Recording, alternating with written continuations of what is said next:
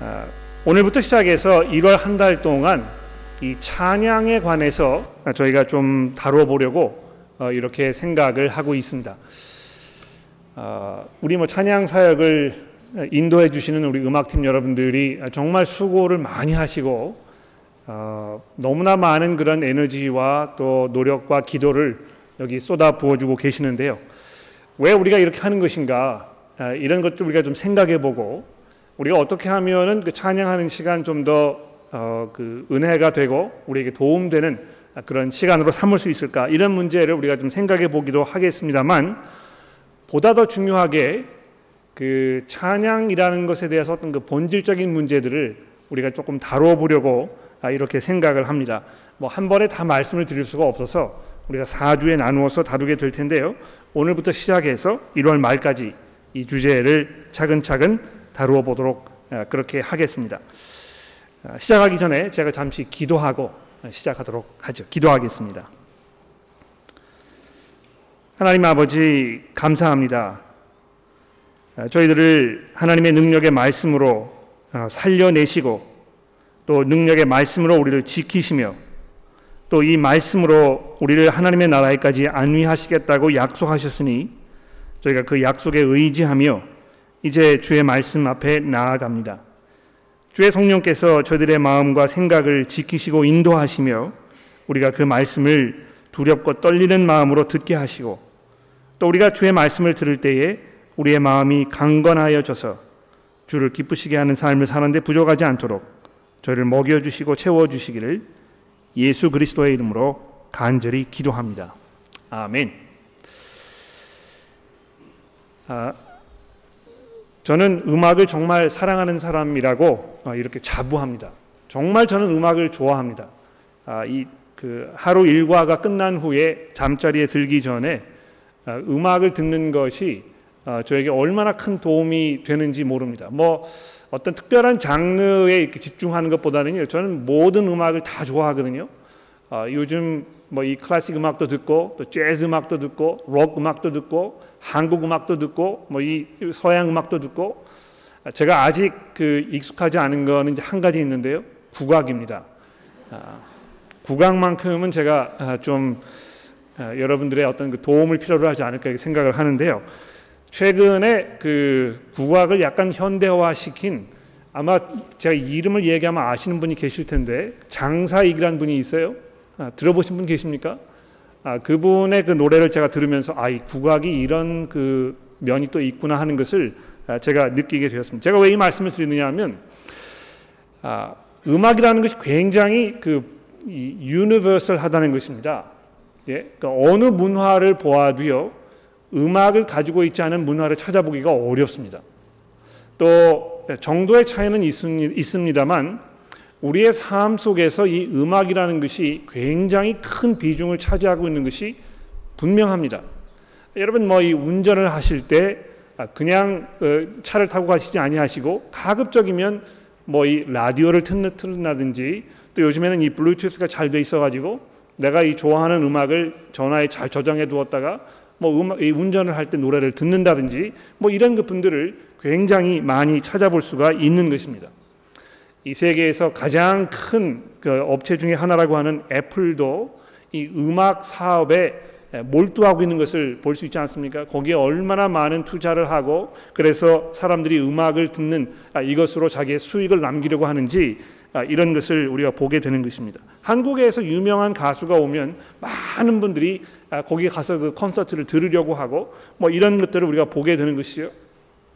아, 제가 얘기 들으니까 한국의 유명한 가수인 이문세라는 분이 이제 오신다고 하는데 아마 제 짐작에는 아, 여기 앉아 계시는 분들 중에도 이문세 콘서트를 가시기 위해서 아, 티켓을 구입하신 분들이 상당히 많이 있지 않을까 이렇게 생각을 제가 짐작을 해 봅니다. 이 음악만큼 사람들을 한 곳으로 모으고 집중시키는 그런 그 힘을 발휘하는 것이 또 있을까 이런 것을 제가 생각해 보게 됩니다. 특히 이 운동 경기장에 가 보시면은요, 아, 이 자기가 응원하는 그 팀의 이 힘을 북돋아 주기 위해서 아, 이 모여 있는 관중들이 음악 노래를 부르게 되는데 아, 그 노래를 부를 때에 거기에 있는 사람들이 한 마음이 되고 한 뜻이 되고 자기가 응원하는 그 선수들을 격려하고 아, 이런 걸 우리가 쉽게 보게 되는 것입니다. 그런데요, 공교롭게도 사람들을 이렇게 통합시키는 이 음악이 또 가장 많은 분열을 일으키는 그런 요소 중에 하나가 아닌가 이렇게 생각을 합니다. 그 다른 거는 몰라도요. 내가 좋아하는 노래에 대해서는 굉장히 확고한 그런 신념들을 어, 뭐이 사람들이 가지고 있는 것 같아요. 어, 그 트로트라는 그 음악이지 않습니까? 그 좋아하시는 분들 좀 손을 들어보시겠습니까? 트로트 좋아하시는 분들 저 뒤에 몇 분 계시는데요. 저는 트로트를 제일 싫어합니다. 도저히 뭐 저하고 이렇게 잘 맞지가 않는 것 같아요. 그런데 어떤 분들은 또 그걸 굉장히 좋아하시거든요. 클래식 음악을 좋아하시는 분 계십니까? 한번 손 들어 보십시오. 클래식 음악을 좋아하시는 분들. 네. 아, 클래식 음악이라 하면은 뭐이 그 치를 떠시는 분들 계십니까? 주로 이제 이 집에서 어, 어린 아이를 두고 계시는 부모님들이 아이들에게 악기를 가르쳐 주기 위해서 이 클래시컬 음악을 강요하지 않습니까? 그렇죠? 그런데 아이들이 이 클래식 음악 듣는 것을 죽기보다 싫어합니다. 클래식 음악을 듣는 것은 마치 어떤 그 자기 세대의 사람들과 맞지 않는 이런 일인 것처럼 생각을 해서 연습하는 것도 싫어하고 듣는 것도 싫어하고 뭐 저희 집에도 그런 현상이 있어요. 제가 이제 클래식 음악을 듣고 있으면 저희 아이들이 함께 이렇게 라운지에 앉아 있다가도 슬그머니 일어나서 자기 방으로 가는 것입니다. 아, 방에 가서 뭐 합니까? 케이팝 음악을 듣거든요. 아, 케이팝 음악을 들어보시면 뭐이 아, 그 좋아하는 분들과 싫어하는 분들의 어떤 그 명암이 아주 극렬하게 나누어지는 것을 또 우리가 확인해 볼 수 있습니다. 아, 그런데 이런 현상이요 교회 안에도 아주 분명하게 나타납니다. 그렇죠? 아, 이 음악이 뭐 이렇게 에, 정말 생명력 있게 운동력 있게 막 이렇게 그 아, 진행이 될 때 거기에 참여해 있는 교우분들이 정말 한 마음과 한 뜻으로 하나님을 찬양하는 그런 일이 벌어지는가 하면 또 어떤 경우에는 이 찬양 때문에 교회가 갈리고 사람들이 서로 싸우고 이런 일들을 우리가 보게 되는 것입니다. 왜 그렇습니까? 내가 좋아하는 스타일과 맞지 않는 찬양을 하기 때문에 이 마음에 들지 않는 것이죠. 너무 빠르게 부른다든지 너무 느리게 부른다든지 뭐 이 악기가 부족하다든지 부르시는 분들의 어떤 열, 열의가 없다고 생각된다든지 뭐 여러 가지 이유로 인해서 아, 이 찬양이 교회 안에서 사람들을 통합시키고 한 마음으로 모으게 하는 역할을 할 수 있지만 동시에 이것이 사람들을 분열시키는 그런 일을 우리가 종종 보게 되는 것입니다. 또 더 나아가서 찬양이라는 것이요 어, 하나님에 대한 우리의 믿음의 온전한 표현임에 분명합니다. 그렇지 않습니까? 아, 우리가 이제 잠시 후에 오늘 아, 봉독된 출애굽기서의 말씀을 보면서 우리가 살펴보겠습니다만 우리가 하나님을 이해할 때 하나님의 사랑 가운데 있을 때 그분의 능력과 그분의 그 위엄과 그분의 그 광대하심과 이런 거를 우리가 경험하였을 때 이해하게 되었을 때 우리 마음속에 자연적으로 찬송이 우러나오게 되는 것을 우리가 많이 경험하는 것이죠. 아, 뭐 나이 많으신 분들이 아침에 일어나셔 가지고 어느새 언젠가 모르게 흥얼흥얼 찬송가를 부르고 계시는 아, 이런 모습들을 제가 종종 보았습니다. 뭐 저희 그 할머님들도 그런 거 많이 제가 봤는데요. 왜 그런 것입니까? 이것이 정말 그 마음 속에서 우러나는 진정한 진실된 하나님에 대한 우리의 믿음의 표현이기 때문에 그런 것입니다. 정말 하나님의 은혜를 감사하는 마음으로 살고 기쁜 마음으로 살게 되었을 때 찬송이 자연적으로 우러나는 것을 우리가 많이 보게 되는 것이죠. 그러나 동시에 이 찬양 또는 음악 이런 것이 온전치 못한 어떤 믿음의 표현인 경우도 우리가 종종 보게 되는 것입니다. 어, 제가 꽤 오래 전에 굉장히 유명한 아, 이 서양 가수의 콘서트를 가본 적이 있습니다. 브루스 아, 스프링스틴이라는 가수가 있는데 아시는 분은 아마 계실 거예요.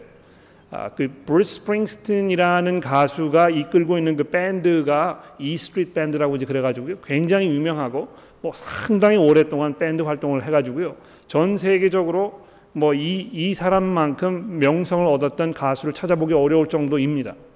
그런데 이 그 브루스 스프링스틴 콘서트를 가 보시면 마치 그것이 어떤 그 종교적인 행위를 하고 있는 그 장소인 것처럼 느껴지는 그런 경우가 굉장히 많습니다. 왜 그렇습니까? 음악이 가지고 있는 힘이거든요. 거기에 이 몰두하게 되면 거기에서 울려나는 그런 그 아, 어떤 그 기타라든지 이 드럼이라든지 이런 것에 그 우리가 말려 들어가게 되고 또 그 가사가 담고 있는 내용이라든지 이런 것이 내가 느끼는 바와 이 일치가 되고 내가 그래서 음악과 혼연일체가 되면서 마치 어떤 그 무아 지경에 빠져드는 것 같은 그런 경험을 이 록 콘서트에 가게 되면 하는 경우가 굉장히 많습니다. 아마 이 자리에도 록 콘서트 가보신 분들 계실 텐데요. 아마 제가 무슨 이야기를 하는지 아실 것 같아요. 음악이라는 것이 그런 것입니다. 아, 거기에 심취하게 되면 심취하게 될수록 다른 소리가 들리지 않는 그런 경지에 가게 되는 경우를 우리가 많이 경험하게 되는 것이죠. 그런데 그것이 음악의 가지고 있는 힘이기 때문에요. 뭐 믿음이 있는 사람이든지 없는 사람이든지 그 음악을 좋아하는 사람이든지 좋아하지 않는 사람이든지 일단 그 자리에 가서 일단 이, 그 있게 되면 자기도 모르는 사이에 거기에 빨려 들어가게 되고 거기에 이 혼연일체가 되는 경험을 하게 되는데 그런 경험이 마치 내가 지금 하나님과 어떤 그 만남을 가지고 있는 것처럼 그렇게 느껴지는 경우가 있다는 것입니다. 아, 뭐 무슨 내용의 음악이 되고 있는지 내가 지금 무슨 그 가사를 하고 있는지 이것과는 별개로요. 어떤 그 분위기에 압도되어서 어떤 그 음악에 압도되어서 마치 내가 어떤 천상의 세계에 지금 들어가 있는 것과 같은 이런 경험을 할 수 있다는 것입니다. 록 콘서트에 가도 그런 경험을 할 수 있거든요. 그래서 아, 어떤 그 음악이라는 것, 그, 것이 하나님과 우리를 만나게 해주는 매개체로 이렇게 생각을 해서 요즘에는 뭐 이 월십 리더 뭐 이렇게 해가지고 찬양 사역이 교회에서 굉장히 중요한 역할을 하고 있는 이런 현상들을 우리가 보게 되는 것입니다. 아, 이런 것들을 배경으로 해서 아, 이제 앞으로 4주 동안 성경이 이 찬양하는 문제에 대해서 무엇을 이야기하고 있는지 우리 좀 자세히 돌아보면서 아, 우리 교회가 지금 뭘 어떻게 하고 있는지 잠시 생각해 보는 그런 시간을 가져보기를 원합니다. 아, 제가 의도하는 것은 아, 이 4주 동안의 시리즈를 통해서 교우 여러분들에게 많은 것들 생각하게 해드리고 또 우리가 서로 얘기하고 또 저에게 질문하시고 또 음악을 하시는 분들에게 이 격려해드리고 또 제안해드리고 우리가 이 찬양 사역이 좀더 어, 성경적이 되어 가도록 우리가 잘 조절하는 그런 시간이 되기를 제가 기도하는 것입니다. 자, 오늘 제가 본문 말씀을 출애굽기서 15장의 말씀으로 정했는데 왜 15장의 말씀으로 정했느냐 하면 아마 적어도 어, 그제 기억으로는 이 출애굽기서 15장에 있는 이 찬송이 성경 전체에서 가장 먼저 등장하는 찬송일 것입니다. 아, 제가 뭐그 시간을 많이 해로해 가지고 장세기 그 앞부분에 아, 이 어떤 그 다른 찬송이 등장하는지 제가 이렇게 많이 살펴보았는데 찾지 못했습니다. 아, 뭐 그렇다고 해서 어, 전혀 없을 수밖에 없다는 것은 아니고 혹시 여러분들이 창세기에서 다른 찬송을 찾으신 분이 계시면 저한테 좀 알려주시면 제가 앞으로 설교하는 도움 많이 될 텐데요. 아무튼지 간에 이 출애굽기서 15장에 있는 이 말씀이 굉장히 긴 분량으로 성경에서 이 찬양의 어떤 그 표본으로 이렇게 우리에게 주어지고 있는 것을 우리가 보게 되는 것입니다. 근데 이 말씀을 우리가 돌아보기 이전에 어떤 그 상황을 우리가 좀 이해하기 위해서 아, 창세기 아, 출애굽기서 14장의 말씀을 좀 살펴보았으면 합니다. 여러분 성경을 가지고 계시니까 아, 그냥 앉아 계지 마시고 아, 출애굽기서 14장의 말씀을 저와 함께 자세히 한번 살펴봐 주시기를 바라겠습니다.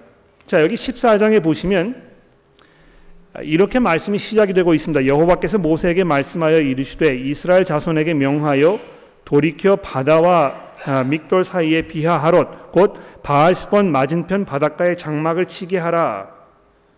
뭐 여러 가지 지명이 나오는데요. 이 지명을 이렇게 보면 이게 뭐 무슨 상관이 있는 것인가 우리가 이렇게 쉽게 지나가 버릴 수 있습니다. 그런데 바로 그 다음 부분에 보시면 왜 이렇게 지명에 대해서 자세히 설명하고 있는 것인가를 우리가 이해할 수 있지요. 바로가 이스라엘 자손에 대하여 말하기를 그들이 그 땅에서 멀리 떠나 광야에 갇힌 바 되었다 하리라. 예? 바로로 하여금 착각하게 만들기 위해서 하나님께서 지금 이스라엘 백성들을 이렇게 이 배수의 진을 치도록 만든 것입니다. 지금 이 상황이 어떤 상황입니까? 뒤에는 바다가 있고요. 앞에는 아, 광야가 펼쳐져 있는데 도망갈 길이 없는 것입니다. 왜냐하면 지금 이, 이 애굽의 군대가 말병거를 끌고 총칼을 아 총이 아니죠. 활과 칼을 들고 이스라엘 백성들을 죽이기 위해서 지금 돌진해 오는 이런 상황이기 때문에 그런 것입니다. 하나님께서 일부러 의도적으로 이스라엘 백성들을 그런 이 진퇴양난의 상황에 지금 놓아 두시는 것입니다. 왜 그럴까요? 4절에 보십시오. 내가 바로의 마음을 완악하게 한즉 이 기가 막힌 말씀 아닙니까? 예, 바로가요. 자기 스스로 자기의 마음을 주체할 수가 없는 것입니다. 하나님께서 바로의 마음을 완악하게 만드셔서 바로가 그의 뒤를 따르리니 내가 그와 그의 온 군대로 말미암아 영광을 얻어 애굽 사람들이 나를 여호와인 줄 알게 하리라. 하나님께서 자기의 능력과 자기의 권세와 그분의 그 영광을 드러내시기 위하여 이스라엘 백성들을 이런 곳에 두게 하시고 바로로 하여금 착각을 일으켜서 이 만들어 놓은 이 덫에 지금 걸리도록 하나님께서 이렇게 만들어 놓은 것입니다. 좀 더 내려가셔서 21절 말씀해 보십시오. 모세가 바다 위에 손을 내밀매 여호와께서 큰 동풍이 밤새도록 바닷물을 물러가게 하시니 그렇죠? 또 24절 말씀해 보십시오. 새벽에 여호와께서 불과 구름 기둥 가운데에서 애굽 군대를 보시고 애굽 군대를 어지럽게 하시며 그들의 병거를 바퀴, 병거 바퀴를 벗겨서 달리기가 어렵게 하시니 애굽 사람들이 이르되 이스라엘 앞에서 우리가 도망하자 여호와가 그를 위하여 싸워 애굽 사람들을 치는도다. 예, 지금 이 본문 말씀이 우리에게 의도하는 바가 무엇입니까? 하나님께서 전적으로 그분의 능력으로 지금 이 애굽 사람들과 싸우고 계신다는 것입니다. 이스라엘 백성들은요 아무것도 할 수가 없습니다. 그저 거기에 앉아가지고 하나님께서 하시는 것을 목격할 수밖에 없는 것입니다. 그래서 오늘 본문 말씀에도 보시게 되면 너희는 잠잠하고 여호와께서 하시는 일을 너희가 구경만 해라 이렇게 모세가 지금 얘기하고 있는 것이죠. 그래서 결론에 보시게 되면 어떻게 되었습니까? 30절에 보십시오. 그 날에 여호와께서 이와 같이 이스라엘 이스라엘을 애굽 사람들의 손에서 구원하심에 이 14장이 지금 전적으로 어떤 그 컨텍스트를 만들어 주고 있는 것입니까? 하나님께서 자기의 능력을 나타내시기 위하여 애굽 사람들에게 자기의 명성을 떨치시기 위하여 이스라엘 백성들로 하여금 어떤 분이 참 하나님이신지를 믿음으로 고백하게 하기 위하여 하나님께서 손수 나가셔서 자기의 힘으로 이 애굽 군대를 무찌르고 계신다는 것입니다. 이것을 보았을 때 30절 마지막 절에 보십시오. 이스라엘이 바닷가에서 애굽 사람들이 죽어 있는 것을 보았더라. 이스라엘이 여호와께서 애굽 사람들에게 행하셨던 그 큰 능력을 보았으므로 31절입니다. 백성이 여호와를 경외하며 여호와와 그의 종 모세를 믿었더라. 이때 모세와 이스라엘 자손이 이 노래로 여호와께 노래하니 아마 우리가 그 자리에 있었으면 입을 다물 수가 없었을 것입니다. 하나님의 그 장엄하고 그분의 그 놀라운 능력 이런 것이 우리 눈앞에 펼쳐지면서 우리는 하나님의 명성과 하나님의 능력 앞에 압도되어서 우리의 입에서 우리도 원치 않아 우리가 기대하지 않았던 어떤 찬송이 자연적으로 튀어나올 수밖에 없었을 것입니다. 제가 지금도 기억하는데요. 아, 호주에서 아시아 축구 선수권 대회가 몇 년 전에 있었습니다. 기억나시죠? 예? 아, 그 결승전을 할 때요. 아, 우리 교회 여러분들이 수련회에 가 있었습니다. 기억나십니까? 그 자리에 계신 분 아마 계셨을 거예요. 아, 그날 아, 그 교우 여러분들의 열화와 같은 그 청원에 제가 못 이겨서 저녁 시간에 강의를 제가 포기를 하고 우리가 다 같이 그 결승전을 보지 않았습니까? 기억나십니까? 그런데 그 결승전에서 어떻게 되었습니까? 우리가 1대 0으로 계속 끌려가다가요. 후반전 마지막 뭐 5분인가 남겨놓고 손흥민 선수가 동점골을 터뜨렸잖아요. 기억나시죠? 예? 아, 그때 그 수련의 장소에서 불을 다 끄고 우리가 지금 그걸 보고 있었다가 그 자리에서 어떤 상황이 벌어졌습니까? 난리가 났던 것입니다. 예? 사람들이 뭐 의자를 다 집어 던지고요. 정말 대단했습니다. 소리를 지르고 어, 너무나 놀라가지고 그 수련의 장소를 돌보시던 그 분들이 쫓아오셔가지고 무슨 일이 벌어난 줄 알고 뭐 이렇게 했던 상황이 기억나는 것입니다. 얼마나 감격적이고 얼마나 통쾌하고 얼마나 기쁜 상황이었으면 우리가 그런 그 반응을 보였겠습니까? 굉장히 자연적이고 또 굉장히 제니원한 진실된 그런 표현인 것입니다. 그렇지 않습니까? 아, 그런 면에서 우리가 노래를 부르고 기뻐하며 흥을 돋는 것은요, 이 믿음의 어떤 그 올바른 표현임에 분명합니다. 아주 자연적인 표현이라는 것입니다. 그래서 모세도 그 광경을 목격하고 또 그 자리에서 모세와 함께 그 경험을 했던 사람들이 오늘 출애굽기 15장 1절에서 뭐라고 이야기하고 있습니까? 그때에 모세와 이스라엘 자손이 이 노래로 여호와께 노래하였더라. 이렇게 하면서 15장이 시작이 되고 있습니다. 자, 근데 뭐 시간이 많이 지났기 때문에 이제 15장의 내용을 제가 간단히 설명을 드리게 될 텐데요.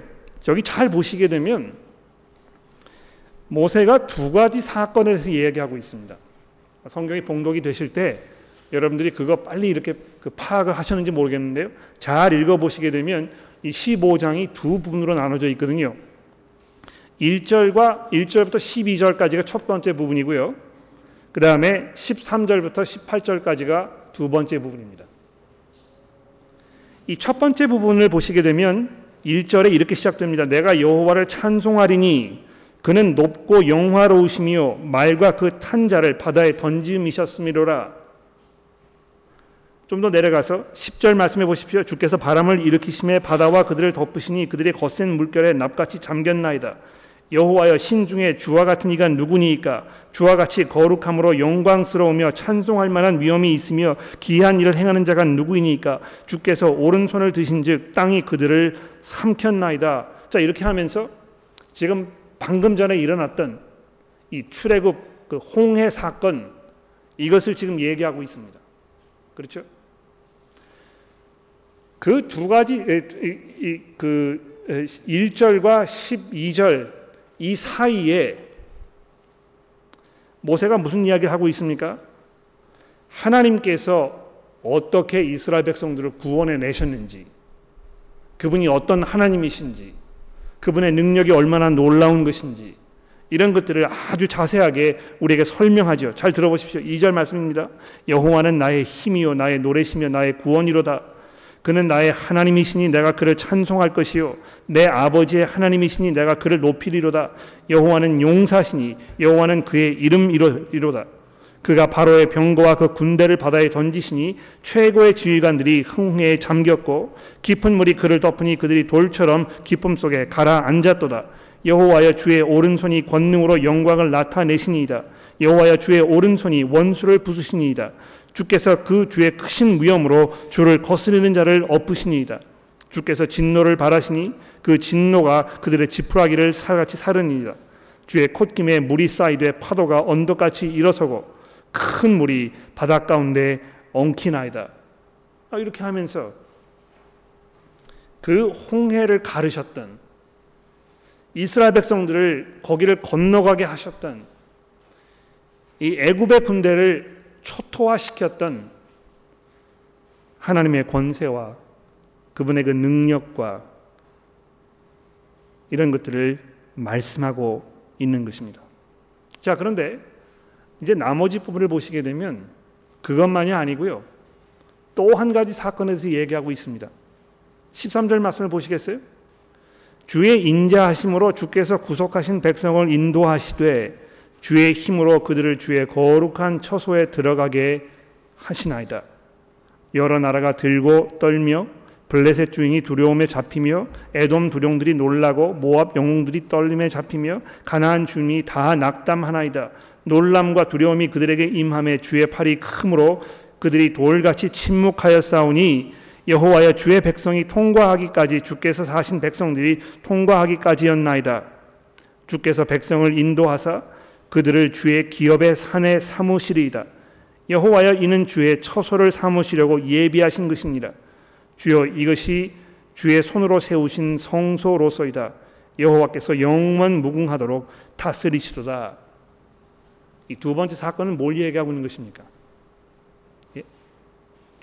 가나안 땅으로 인도하는 그들이 거기에 안전하게 들어가서 거기에 짐을 풀고 거기 자기의 그 거처를 만들고 그것이 하나님의 거룩한 성소가 되게 하는 그 사건 이것에 대해서 지금 얘기하고 있는 것입니다. 아, 여러분 모세가 지금 이 그이 이 찬송을 부르면서요 하나님께서 과거에 이 지금 이루어 놓으신 이 홍해 사건 그리고 동시에 하나님께서 앞으로 이루실 이 가나안 점령 사건 이것을 동시에 지금 찬송하고 있는 것입니다. 뒤를 돌아보면서 앞을 내다보는 이스라엘 백성들로 하여금 하나님의 그 권세와 능력에 대해서 압도당하고 그분을 찬송하게 하면서 이스라엘 백성들로 하여금 앞을 소망하게 하는 하나님의 더 큰 권능과 위엄이 나타나게 될 그 날을 소망하게 하는 그 찬송을 지금 부르고 있다는 것입니다. 자, 그래서 어땠다는 것입니까? 결론을 조금 내려볼까요? 모세가 뭐 이렇게 찬송을 했는데 그것이 여러분과 저에게 뭘 이야기하고 있는 것입니까? 우선 하나님을 힘차게 찬송하는 것이 마땅합니다. 여러분 정말 놀라운 일, 기쁜 일, 우리가 감당하기 어려운 그런 놀라운 은혜를 경험하면 우리가 찬송할 수밖에 없습니다. 어떤 면에서 그 사람이 찬송하고 있는 그 모습은요, 얼마만큼 그 마음 가운데 복음의 귀한 비밀이 아주 단단하게 자리 잡고 있는가를 표현해 주는 것일 수 있습니다. 어, 남자들은 그 자기 어떤 생각이나 느낌, 감정 이런 거를 표현하는 것을 굉장히 부자연스러워 하시는 것 같아요. 아, 그래서 그 저희 교회뿐만 아니고 어, 호주 교회도 마찬가지인데요. 앞에서 찬송을 인도하시는 분들이 열정적으로 찬송을 인도하지만 앉아서 찬송을 부르시는 교우분들 중에 대부분의 남자분들은요 어떻게 하고 계시겠습니까? 어떻게 할까요? 마치 아침을 잘 못 드신 것처럼 아, 집에서 부인 되시는 분과 부부 싸움을 하고 교회로 오신 것처럼 이렇게 찌푸리는 얼굴로 굉장히 못마땅하게 수동적으로 팔을 이렇게 딱 꼬으시고 요동하지 않으시는 것입니다. 뭐 여러 가지 이유가 있을 수 있을 것 같아요. 그러니까 부르는 찬송을 잘 모르기 때문에 거기 따라가기가 어렵고 또 뭐 이 음악이 마음에 들지 아니하고 또 뭐 너무 빠르게 부르고 곡조가 너무 높고 뭐 이래서 부르기 어려워 가지고 아, 부르지 않으시는 분도 계실 것이고 또 찬송하는 것 자체를 즐겨하지 않으시기 때문에 아, 찬송 부르지 않으시는 분도 계실 것입니다. 아, 여러분 그 옆에 계시는 분하고요 잠깐 한번 얘기를 좀 나눠 보십시오.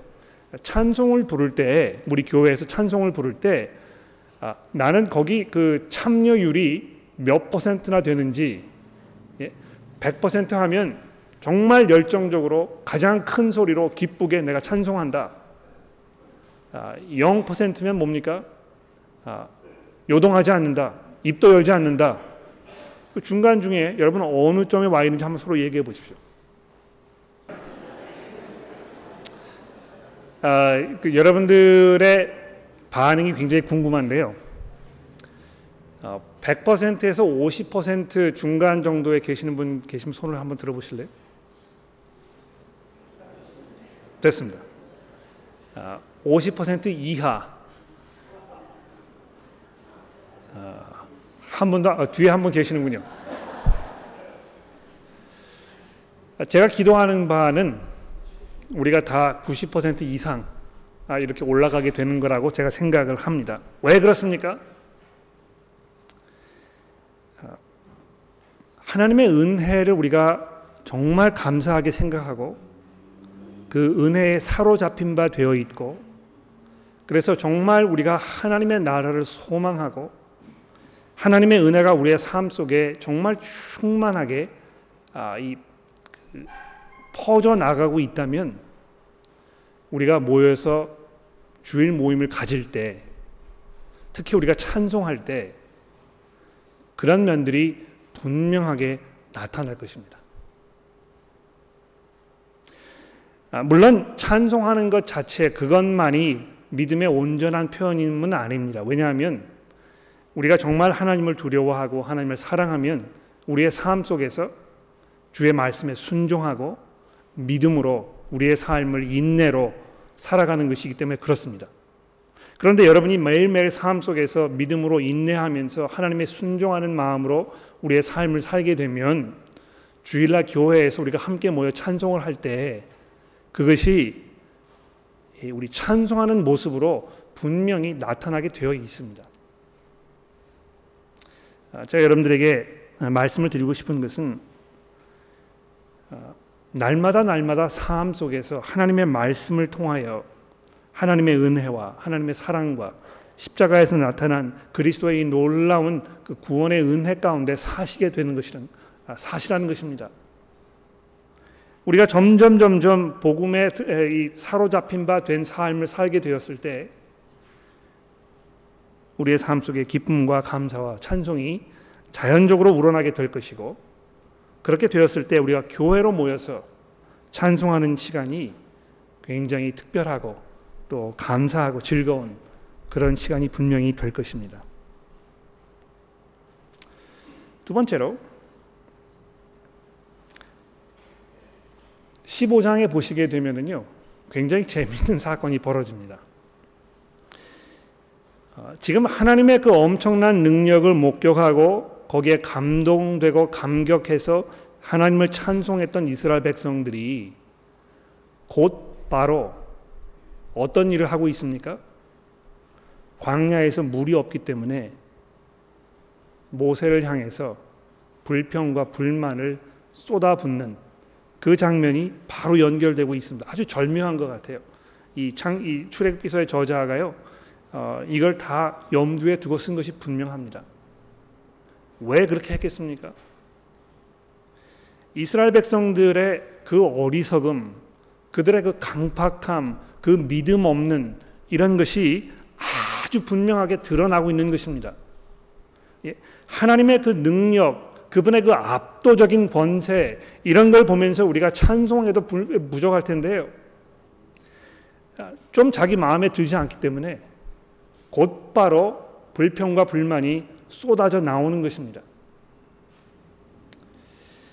특히 교회에서 이 찬양의 문제에서 불평과 불만이 쏟아져 나오는 경우를 얼마나 많이 경험하는지 모릅니다. 왜 그렇습니까? 내 마음에 들지 않기 때문에 그런 것입니다. 뭐 내가 원하는 대로 이게 되지 않기 때문에 내가 원하는 대로 불러지지 않기 때문에 내가 원하는 곡이 지금 선곡되고 있지 않기 때문에 그래서 계속해서 원망과 불평이 쌓이는 것입니다. 그런데 여러분 이 찬송이라는 것은요. 나의 어떤 그 열정, 나의 어떤 그뭐 아, 취미, 나의 어떤 그 preference 이런 것을 해소하기 위해서 갖는 시간이 아니고 하나님의 은혜와 하나님의 영광을 우리가 깊이 생각하고 거기에 걸맞는 우리 믿음의 표현을 우리가 하는 시간 아닙니까? 그렇다면 그것을 가지고 우리가 거기에서 어떤 그 불평이나 불만을 쏟아내어야 할 소재는 아닌 것입니다. 오히려 부르는 찬송이 좀 내 마음에 뭐 맞지 않더라도 내 취향과 일치되지 않더라도 내가 원하는 속도로 불러지지 않더라도 어, 하나님의 은혜가 감사하기 때문에 우리가 모였을 때 서로 배려하면서 서로 용납하면서 함께 거기에 찬송으로 화답하고 동참하고 하는 것이 믿음의 온전한 표현인 것입니다. 그렇지 않습니까? 세 번째로 우리가 어떤 노래를 불러야 하겠습니까?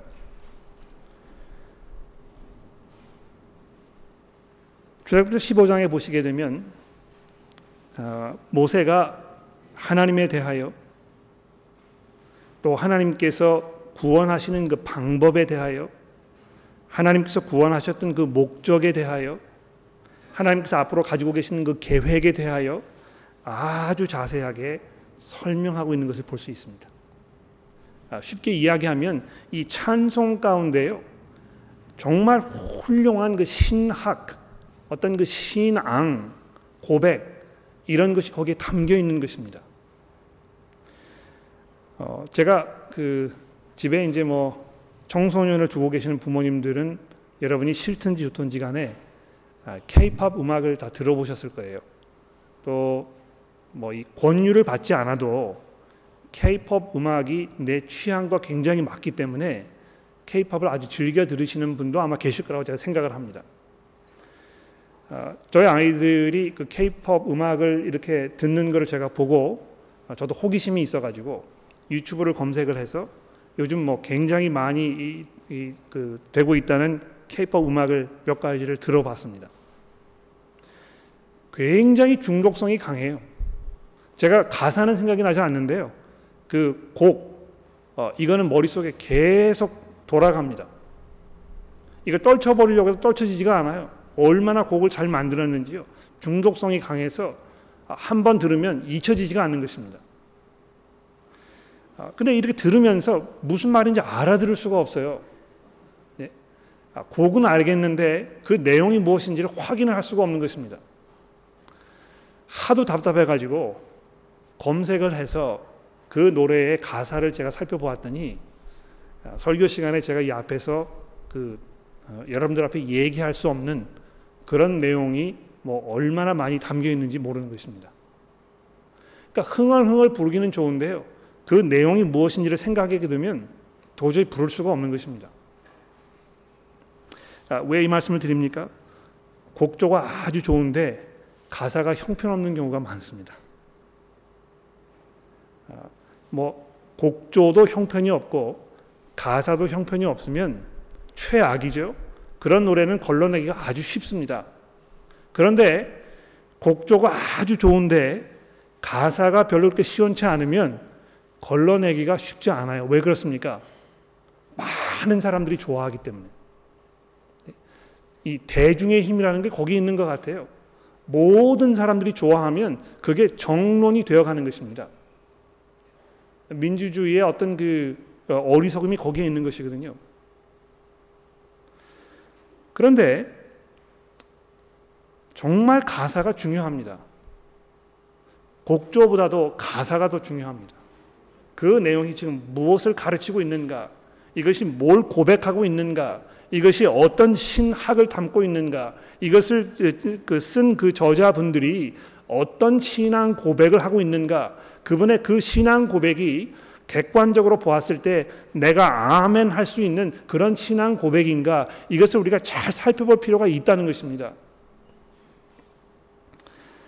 안타깝게도 많은 곡들이 그저 자기의 어떤 음, 부족함, 자기의 어떤 그 모자라게 느껴지는 허무함, 어떤 마음의 상처 이런 것을 그냥 어루만져 주는 어떤 하나님께서 마치 우리의 그 남자친구, 여자친구처럼 이렇게 행하시는 분인 것처럼 이야기하는 그런 찬송들이 굉장히 많습니다. 또 감성적인 멜로디를 갖고 있기 때문에 그것을 들으면 내가 정말 하나님께 나의 믿음을 고백하는 것인 것처럼 느껴지는 경우가 상당히 많습니다. 아, 저희 교회에서 선곡하는 문제로 제가 뭐 그 좀 무리하다 싶을 정도로 어, 우리 찬양팀 여러분들에게 제가 자꾸 권합니다. 지금 이 가사가 뭘 이야기하고 있는지 이것이 성경적인 것인지 정말 하나님의 말씀에 집중하고 있는 것인지 우리가 잘 한번 생각해 보자고. 그래서 저한테 퇴짜 맞은 곡 되게 많습니다. 아마 이 찬양팀에 계시는 분들이요. 선곡을 하시면서 두렵고 떨리는 마음으로 하실 것 같아요. 퇴짜 맞으실까 봐. 아, 그런데 그 부분에 대해서 제가 그 사과할 마음이 없습니다. 왜냐하면 주일날 교회 앞에서 설교를 하는 분이 그냥 자기 멋대로, 자기 느끼는 바대로, 자기의 생각대로 교우분들과는 동떨어지게 어떤 철저히 주관적인 생각을 뭐 이야기하고 있다고 생각해 보십시오. 아무에게도 도움되지 않는 것입니다. 예. 사도 바울이 성경에서 뭘 이야기하고 있습니까? 공동 유익을 위하여 하라. 교회에서 무엇을 하든지 간에 모든 지체들을 세우고 하나님의 말씀으로 강건하게 하는 그것을 우리가 하는 것이 교회의 중요한 사역인 것입니다. 그러므로 우리가 선곡을 할 때 어떤 찬송을 부를 것인가는 곡조가 중요하긴 합니다만 무슨 내용을 담고 있는가 이것이 백배 더 중요합니다. 물론 좋은 그 내용에 좋은 곡을 담고 있으면 금상천하이겠죠. 우리가 그런 그 곡들을 더 많이 찾아내고 보편화시키고 우리가 함께 부를 수 있게 되기를 제가 간절히 기도합니다.